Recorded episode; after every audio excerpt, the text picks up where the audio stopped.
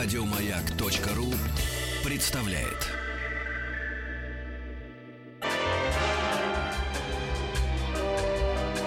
Дышите глубже.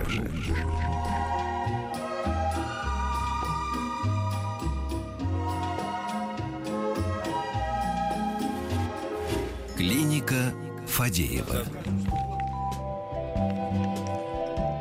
Да. Мы в эфире, да? Да, конечно.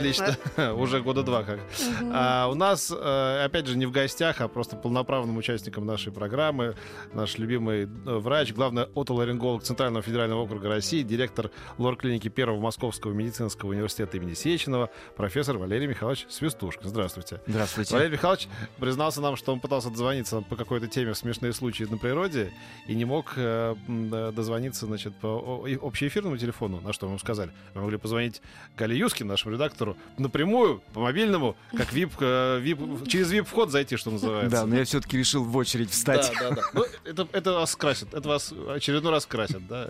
С хорошей стороны вы показываете себя. Ну что, мы сегодня поговорим про обострение осенние, да, вот да. эти все. Я, как вы знаете, все детство, значит, с этими всеми тонзилитами, гайморитами, значит, уж как я знал, что такое осень, так никто не знал так. Это всегда все. А сейчас что, перерос? Вылечился, благодаря известному нам докторам. Да, да, да. Да, а вот, но я знаю, у людей по-прежнему, по-прежнему проблема. Да, это на самом деле вечная проблема. Вот захолодало, захолодало рано, и мы это на себе почувствовали. Наши стационары и наши поликлиники стали заполняться пациентами с О Р З, синуситами, обострениями тонзиллита, отита и так далее, и так далее. То есть это, к сожалению, да, закономерно. Вот такая осень, дождливая, холодная. И так еще и не топили какое-то время, да. Вот, кстати, только вчера буквально разговаривали с докторами, и очень много детишек сейчас с заболеваниями бронхов, легких, и вот это все погода сказывается. А что, и с тонзиллитами, и с, там, с синуситами тоже кладут в больницу?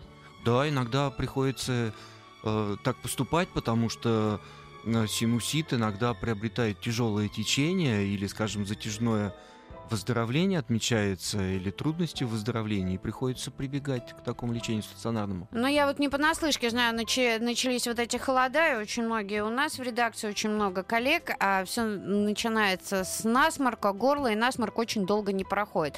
Но все обычно как относятся к этому насморку? Капли, ну, семь дней, семь дней оно должно пройти, да. Они проходят. И семь дней, и десять да. дней, и все это не проходит. И как не запустить а, сопли, чтобы это потом не переросло, там, я не знаю, в гайморит или во что это еще может мы перерасти. Мы постоянно говорим об этом, обсуждаем, предупреждаем наших пациентов. Ни в коем случае нельзя заниматься самолечением. И ни в коем случае нельзя бежать на работу или тем более детей в школу отправлять, если появились какие-то первые симптомы О Р З. Вот О Р З — это респираторное заболевание, вирусное заболевание, и надо обязательно оставаться дома для того, чтобы хотя бы обезопасить окружающих от э, заражения. А вирусы распространяются очень быстро через все предметы, э, через рукопожатие, через стекло, через дверные ручки и так далее, и так далее. Да? И вторая задача, э, чтобы оставаться дома и грамотно, адекватно лечиться, чтобы не было осложнений. Вот чтобы не допустить этой ситуации, когда э, тот же синусит становится тяжелым, с выраженными симптомами, не дай бог, еще и риск э, осложнений, и э, глазных осложнений, и, да, и внутричерепные осложнения, к сожалению, бывают.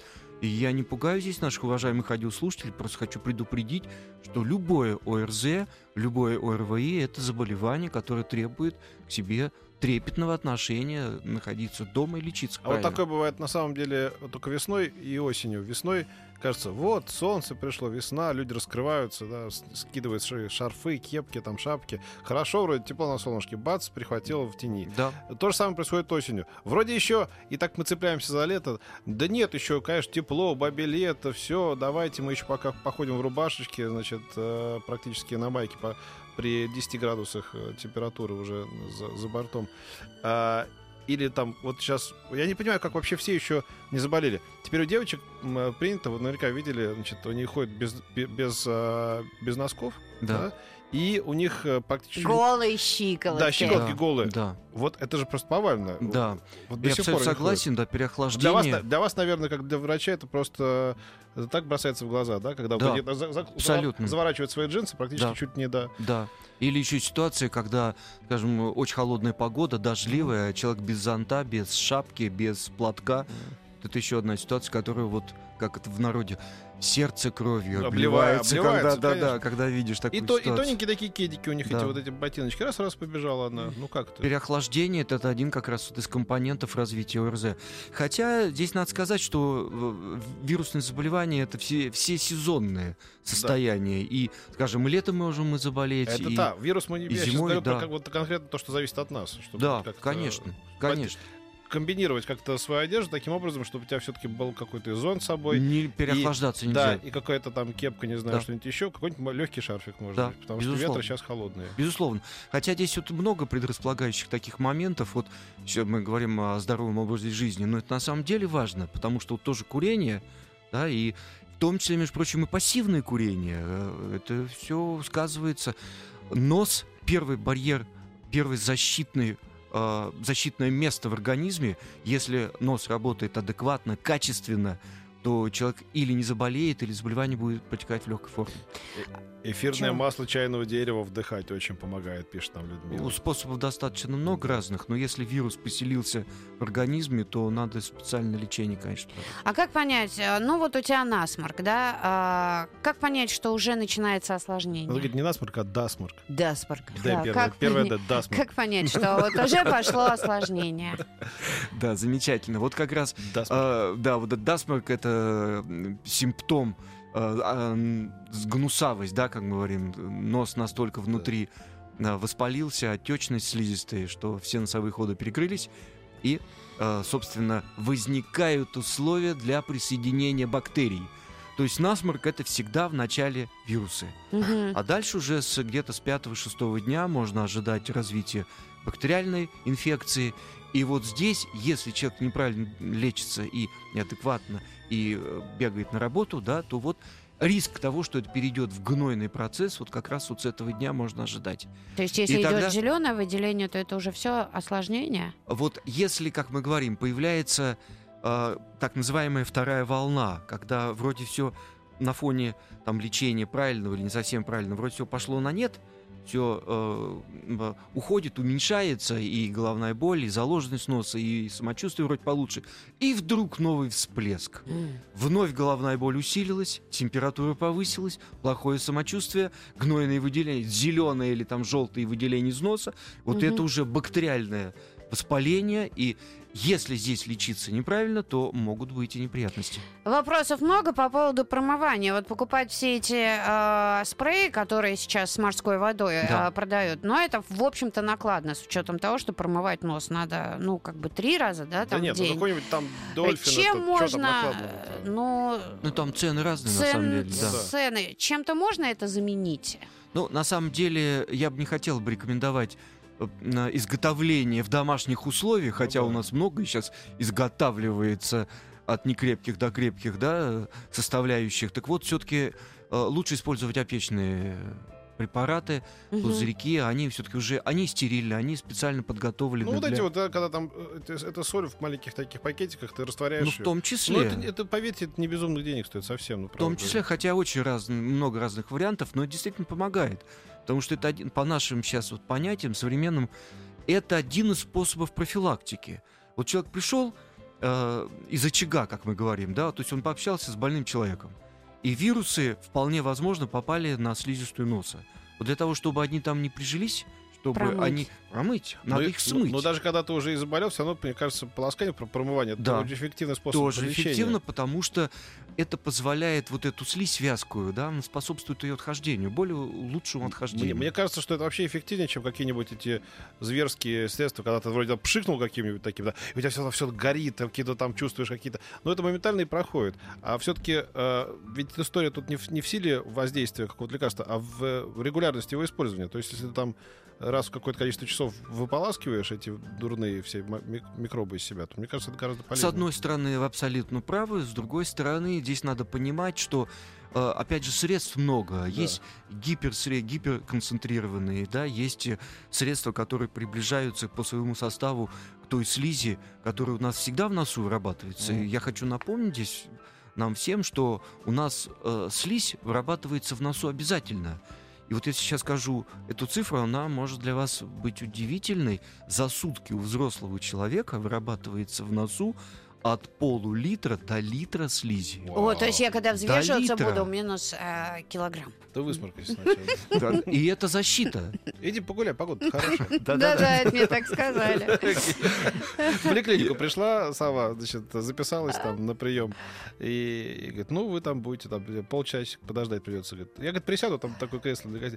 Да идите погуляйте, погода хорошая. А это в пятницу. Молодой человек сказал. Вот так вот. Да, так что вот об этом тоже надо помните, это опять-таки защита. Те вирусы и бактерии, которые в этой слизи осаждаются, потом они все удаляются, выделяются из носа. А еще а, любимая тема Петра Александровича — это оксалиновая мазь. Вот вы как к ней относитесь? Защищает она наш нос? Да мы уже выяснили, что это плацебо скорее. Да, да, да, да. Здесь я абсолютно согласен с Петром Александровичем.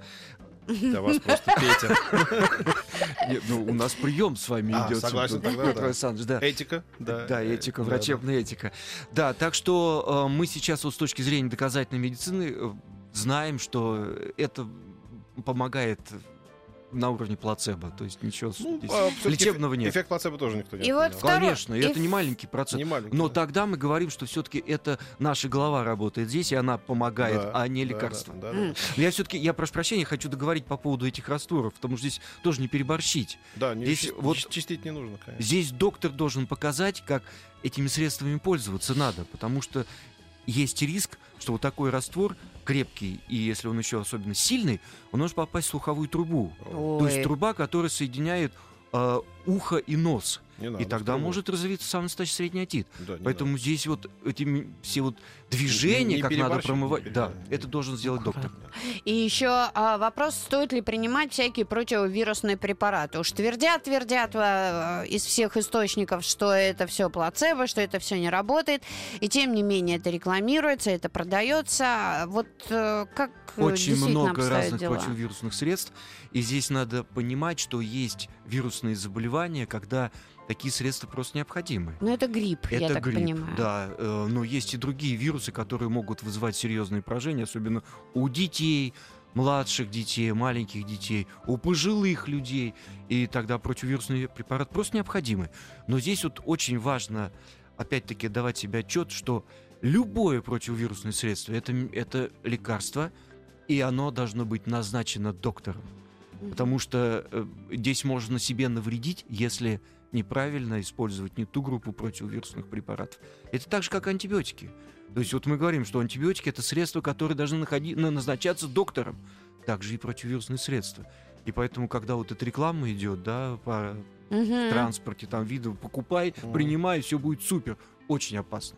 Любое лекарственное средство должно назначаться доктором. Мы uh-huh. говорим, само- самолечение — это яд, это вред. Народные Но... средства, вспоможение к лечению, но не лекарственный препарат.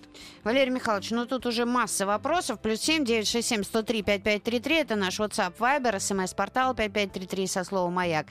А, какую операцию, какая операция показана при хронической заложенности носа? Не дышу без капель. В поликлинике дважды делали прокол. Не помогло. Лечили препаратами. Не помогло. Что делать? Вот наша болевая точка. Вот эти капли, как мы говорим, эти пациенты становятся заложниками пузырьков с каплями. Любой человек едет там в командировку, который страдает этой проблемой, у него там по десять пузырьков. Да. Э, беда. И она, кстати, начинает свой путь, эта беда, с того, что человек при насморке неадекватно лечится. То есть он неправильно оценивает свою ситуацию, самолечение, он подсаживается на эти капли. Лечит следствие, а не причину. Да, да? Совершенно верно. Э, мы сейчас оказываем помощь и э, консервативные способы, и иногда и... Хирургические способы лечения нам здесь помогают, причем современные высокотехнологичные методы лечения существуют, и а, а, а операции, которые можно сделать и в амбулаторных условиях, они занимают не так много времени, но опять-таки это должен определить доктор, угу. потому что на фоне э, вот таких вот капель э, часто скрываются другие э, хронические болячки. Скажем, искривленная перегородка носа, которая очень у всех, часто... по-моему, ставят. Да, ну, на самом деле почти у всех. Другое дело, что не каждому, конечно, надо лечиться по этому поводу, да? Так вот, э, на фоне такой кривой перегородки очень часто развивается насморк. А почему И... она кривеет? А там много причин. От травмы, причем даже детских травм. Там ребеночек в детстве ударился носом, и мама не знает, и э, ребенок, естественно, не знает. А потом, когда нос растет, вот это реализуется в искривленную mm. перегородку. Это генетический фактор, может быть, э, и там анатомические свои определенные моменты. Причина, в общем, здесь даже, может быть, и не столько важна, сколько важно следствие. Вот она кривая. Иногда настолько, что надо что-то делать. Так вот, и кривая перегородка в том числе приводит к такому вот насморку и к таким каплям. Поэтому здесь только доктор должен решать. А исправление перегородок вот этих, это сложная операция? Ну, это операция. Эта операция, она требует определенной подготовки и обследования. Хотя у нас сейчас есть современные, опять же, способы лечения, как мы говорим, малоинвазивные, бескровные. Вот мы этим занимаемся и... При помощи современных технологий, лазерных в том числе технологий, можно исправить перегородку да. без, без разреза, что называется. Ух ты. Ну, там а есть это... свои особенности, далеко не каждому это подходит, этот метод, но тем не менее, тем не менее он существует. Ясно. А, не знаю, наверное, они по теме люди спрашивают, а как заболевают серозным менингитом? О, как? Да. Да, ну это вирусное заболевание, да, но может вирус, встречаться наверное. и в, любом, в любой ситуации может встретиться. Но мы сейчас говорим о том, что менингит, его надо предотвратить, если имеется заболевание пазух, да, вот синусит. Гайморит, фронтит и так далее. Вот с точки зрения отоларинголога вот это принципиально важно. Адекватное лечение синусита – это главный способ предотвращения такого осложнения, как менингит. Ох. Хронический насморк, носовая перегородка очень искривлена. Кисты в верхнечелюстных пазухах, сорок два года. Только операция поможет, спрашивает Аркадий. Ну, как правило, да. То есть вот такой комплекс проявлений требует хирургического лечения. Но надо оценить ситуацию, потому что иногда пациенты с такими состояниями живут всю жизнь, ничего не беспокоит, никакие капли. Человек привык дышать носом, ему хватает дыхания носом, и он даже к доктору не идет. А иногда mm-hmm. бывают вот такие совсем большие искривления, гребешки, всяческие там шипы, и они очень много бед приносят, и человек, опять же, подсаживается на капли, у него хронический гайморит развивается. Так что mm. такое тоже бывает. Хронический гайморит? Гайморит, да. Кстати, мы еще об этом не сказали, что вот капли-то каплями, да, но вот на фоне кривой перегородки может быть хронический э, процесс в пазухах носа, хронический синусит, и единственным проявлением такого состояния может быть, могут быть вот выделения из носа. Периодическая заложенность, периодическая головная боль и заложенность носа. Человек начинает капать капли, и у него в мыслях нет, что имеется гайморит или фронтит. Mm. Почему мы говорим, что вот любое хроническое состояние, оно требует оценки, оно требует участия доктора. Uh-huh. А, в лечении удаления полипов появилось что-нибудь новое? Или все старым методом петлей удаляют? Нет, нет, нет. Петлей мы сейчас петлю используем очень редко. Наши современные способы операций, как мы говорим, эндоскопические способы. Когда... То есть это уже не так страшно, как было? А, ну, операция — это всегда серьезная, поэтому доктор всегда оговаривает и плюсы, и минусы. Uh, но, как правило, все-таки это одни плюсы. Да, петля, я помню эту петлю. Ужас. Нет, нет, это редко у нас, сейчас. Да. У нас сейчас новости, а после новостей прорвемся, вернемся. Всех вылечим.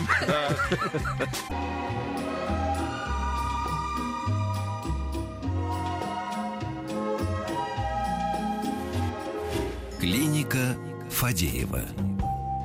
Главный отоларинголог Центрального федерального округа России, директор ЛОР клиники Первого Московского медицинского университета имени Сеченова, профессор Валерий Михайлович Свистушкин у нас сегодня в гостях.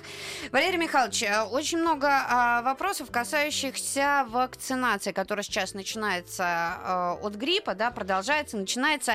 Если есть какие-то, если есть какие-то заболевания горла, как то хронический тонзилит, ларингит, можно ли делать эту прививку? А звука у нас нету, к сожалению. Вот так, попробуйте, скажи. Да. Во. обязательно нужно делать, и не только можно, но и нужно. И я хочу еще раз обратить внимание наших уважаемых радиослушателей, что это самый надежный способ профилактики гриппа и ОРЗ. Самый надежный. И поэтому не надо манкировать прививками, надо идти в поликлинику, а уже дальше доктор, собственно, определит, есть ли какие-то конкретные показания и противопоказания, вернее, противопоказания, да, угу. прививки или нет их. Вот поэтому э, обязательно, вот еще раз призываю всех прививаться. И э, вот прошлый сезон, как мы говорим, эпидсезон, опять же показал, все те, кто привились, либо не болели, либо болели существенно в более легкой форме и не было осложнений. Так что вот... То есть никакие опять, хронические тонзиллиты не являются не противопоказанием? Не являются противопоказанием, нет. Угу. Другое дело, что вот острый процесс, вот скажем, там ОРЗ, ангина, вот если человек сейчас заболел, то надо, конечно, выждать паузу, сделать паузу. Угу. Здравствуйте, доктор. Как вы относитесь к блокаде дексаметазоном? Ну, что идет, видимо, разговор о блокадах, которые проводят э, такие инъекции в полость носа при хронической заложенности, вот при этих каплях. Категорически не рекомендовал бы это делать. Э, и мы сейчас понимаем, что это при, вот, такой, вот такая инъекция в нос, это фактически э, приравнивается к таблетке или к уколу в, другу, в другие части тела. Mm. То есть это фактически обычная инъекция гормонального препарата вовнутрь. И поэтому мы это категорически, опять же, не рекомендуем. И надо искать другие способы лечения в этом плане. Ух ты. Или аэрозоли, или э, капли специальные, ну, такого же местного действия, как мы говорим, топического действия. Или надо искать причину, чтобы устранить ее хирургическим путем. У меня показания вырезать гланды. Резать или лазером, спрашивает человек.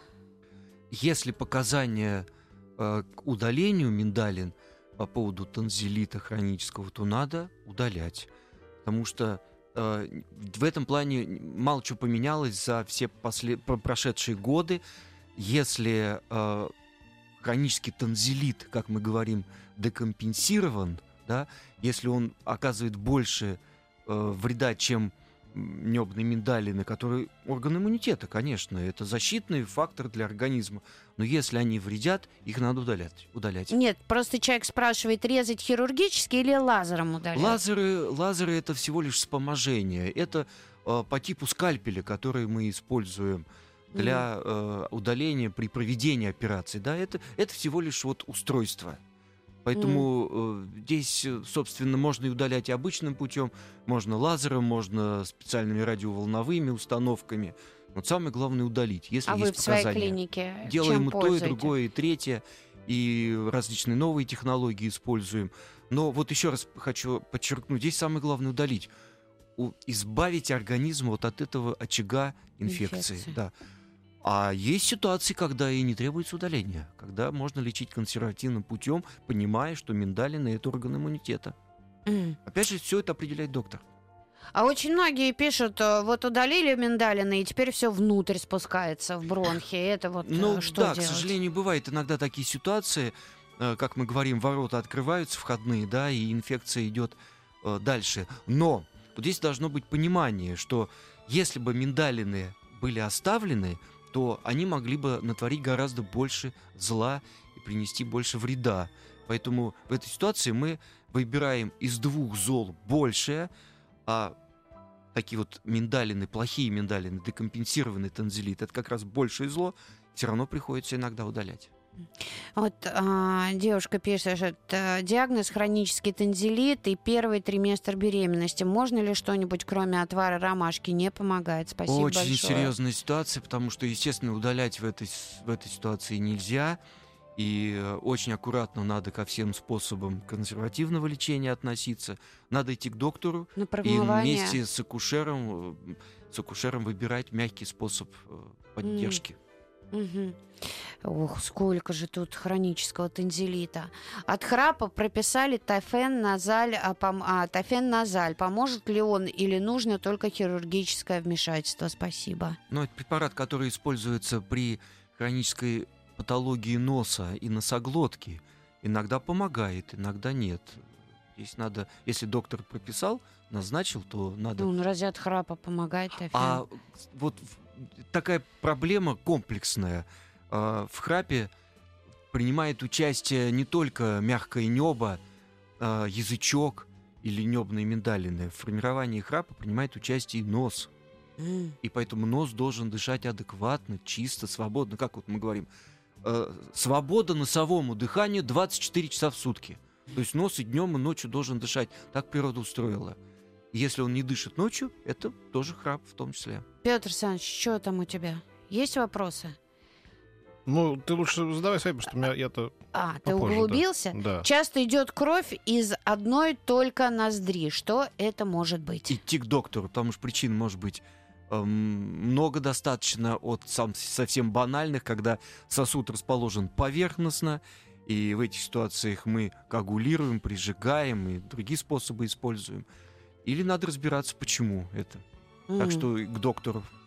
Шесть лет назад была операция по восстановлению перепонки. Сейчас иногда закладывает ухо при разговоре. Что это такое? Когда открываю рот, как в самолете советуют делать, все проходит. Да, да, это слуховая труба, она так и работает, и оперированное ухо становится восприимчивым к таким ситуациям.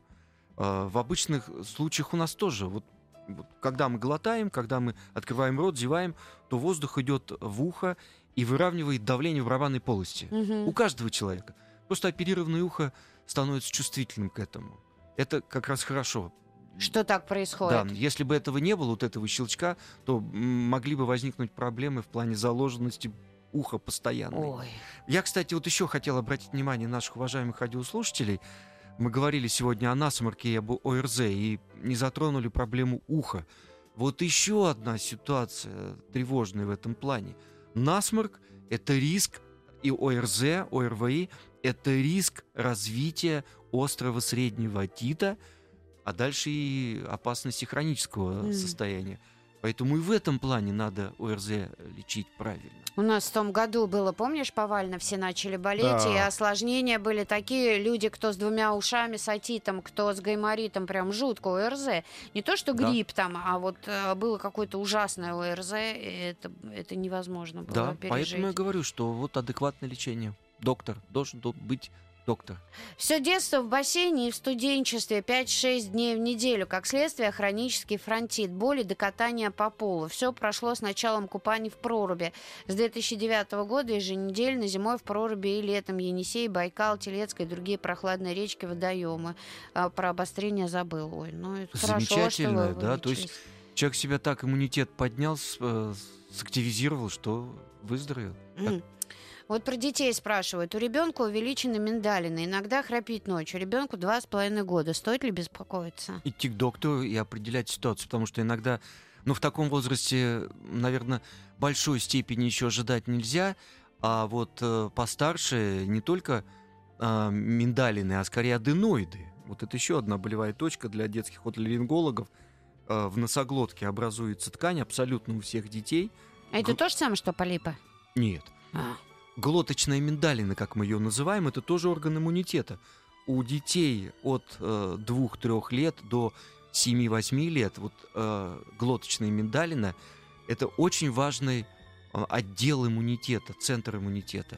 Так вот, иногда эта миндалина увеличивается, то есть она увеличивается почти всегда. Другое дело, в разной степени увеличивается. Да? И вот иногда становится такой большой, что возникает проблема аденоидов. И, скорее всего, вот у этого ребеночка уже проблема аденоидов, потому что небные миндалины, они постарше себя проявляют, где-то там, к шести-семи годам. Но иногда они становятся очень большими, иногда прям смыкаются вот, э, ротоглотки по средней линии. Тогда приходится нам их э, чуть уменьшать, там, подтягивать. Чтобы... Я вспоминаю, когда вот мы были маленькие, вот Петя еще был маленький, а, мамы, да, мамы неохотно шли на удаление аденоида. Это вот я прям как сейчас помню. Как... Ну и сейчас ситуация мало поменялась, и мы всегда говорим, что доктор должен оценить, надо удалять или нет, потому что это орган иммунитета, это защита для ребенка. Но другое дело, что иногда эти аденоиды перекрывают весь нос и носоглотку, и mm. тогда нос не дышит. Ребенок храпит. Проблема с ухом. У меня удаляли. А, да. У него гланды. Да, так еще и лицо формируется неправильно, если человек постоянно... Лицо? Ребеночек, да, вот если он...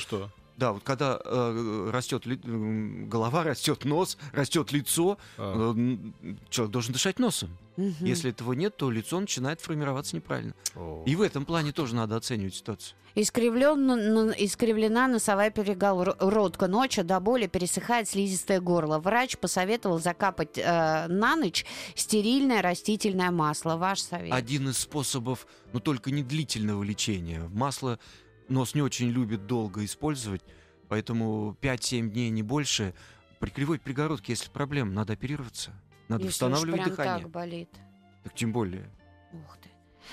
Периодически закладывает ухо, как будто в самолете. Врач сказал, гайморит. Покапали капли и пропила антибиотики, но ухо продолжает закладывать. Идти к доктору, проводить исследование слуха и понимать, почему оно закладывает.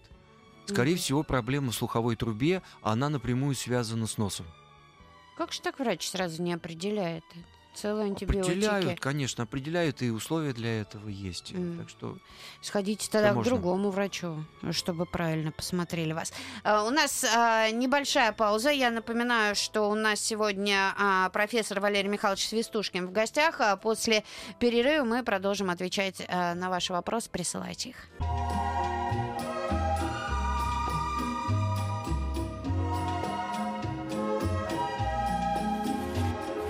Клиника Фадеева. Еще один вопрос. Мужчина пишет: стал очень плохо слышать. А, что вот с этой тугоухость? Да. Идти к доктору. Лечится Другого это? совета Лечится? нет. Да, в зависимости от вида тугоухости и от времени постановки диагноза. То есть как можно быстрее надо идти к доктору. Иногда Потому... бывает после гриппа осложнения. Да, вот я про это и говорю. Все вирусные инфекции а, могут вызывать снижение слуха. И здесь как можно быстрее надо обратиться к специалисту, чтобы как можно быстрее было назначено правильное лечение. Это вернется? И тогда есть э, вероятность, что это восстановится, но здесь другая проблема. Здесь надо лечить правильно, адекватно, чтобы не было ухудшений. Такое тоже бывает. Ух ты. Да, поэтому категорически к доктору. Если вдруг поняли, что плохо да. слышите, то да. обязательно. Да. Дочери три года, увеличены аденоиды. Все врачи не советуют делать операцию, но она постоянно дышит ртом и хватает все вирусы. Что можете посоветовать? Если они большие, эти аденоиды, и создают проблему, то мы удаляем. Угу. Удаляем. Другое дело, что сейчас мы это делаем щадяще, не так, как раньше, скажем, там выскоблить до зеркального блеска носоглотку. Иногда приходится что-то оставить там, чтобы этот иммунитет э, сохранялся у ребенка, чтобы вот эта аденоидная ткань работала как орган, защищающий организм. Л- э, ламинарная ангина насколько страшна? Девочке шестнадцать да, лет. Да, ну, скорее это идет разговор о лакунарной ангине. Лакунарная, да. да. Лакунарная. Да, э, но это ангина, и ангина серьезная, которая требует назначения антибиотиков. А вот какие... Антибиотики опять же доктор должен решать, потому что очень часто самолечение приводит к тому, что бактерии привыкают к неправильному антибиотику, да, становятся устойчивыми, и уже последующие способы лечения малоэффективны, и развивается хронический тонзилит. С ангинами даже больницу забирают. Ну, иногда, по крайней да. мере, да. Вот да, нам иногда предлагали. Тяжелая ангина требует э, госпитализации. Очень часто в ушах возникает воздушная пробка. Зажимаю нос, и создается впечатление, что выдыхаю через уши. Что делать? Спасибо. Здесь опять же совет идти к доктору, потому что надо понимать, есть там дырочки в перепонках барабанных или нет. Иногда это может быть просто субъективное ощущение, и там все в порядке. А иногда там есть дырочки, которых пациент не знает. И тогда лучше бы в этом разобраться. В детстве родители сожгли перепонки. Одно ухо не слышит, второе на сорок процентов. Можно ли вылечиться сегодня? А, ну вот пока не очень понимаю, о чем идет речь. Если это, опять же, перфорации в барабанных перепонках в детстве, это бывает. И, кстати, я хочу сказать, что почти каждый ребенок острый средний отит переносит. Почти каждый. Это вот одна из самых частых патологий детского возраста. Так вот, иногда перфорации, эти дырки в перепонках образуются. И если это действительно так, то мы проводим операции по улучшению слуха, по созданию новой барабанной перепонки. И у человека и слух улучшается или восстанавливается, и риск повторных отитов сводится на нет.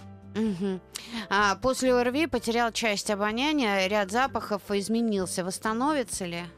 Идти к доктору, потому что иногда требуется специальное лечение, и медикаментозное, а иногда и операцию приходится делать, и восстанавливаем. Восстанавливаем и Правда? помогаем, да. И опять человек будет да, э, прям да, вот, э, дышать да. носом. Только, только не затягивать с визитом к доктору. О, из-за чего э, растут полипы в гайморовых пазухах, удаляли три раза, аллергии нет. Много причин, э, не только аллергия, хотя аллергия часто здесь встречается как фактор такой провоцирующий для полипов. Э, здесь и генетические могут быть, и инфекционные причины. И грибковые mm. причины могут быть. Все что угодно. Да, то есть много факторов. пять-шесть причин может быть здесь.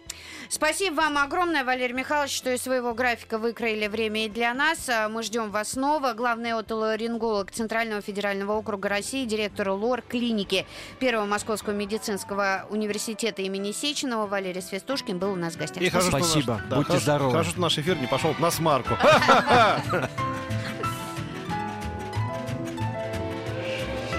Дышите глубже с Петром Фадеевым. Еще больше подкастов на радиомаяк точка ру.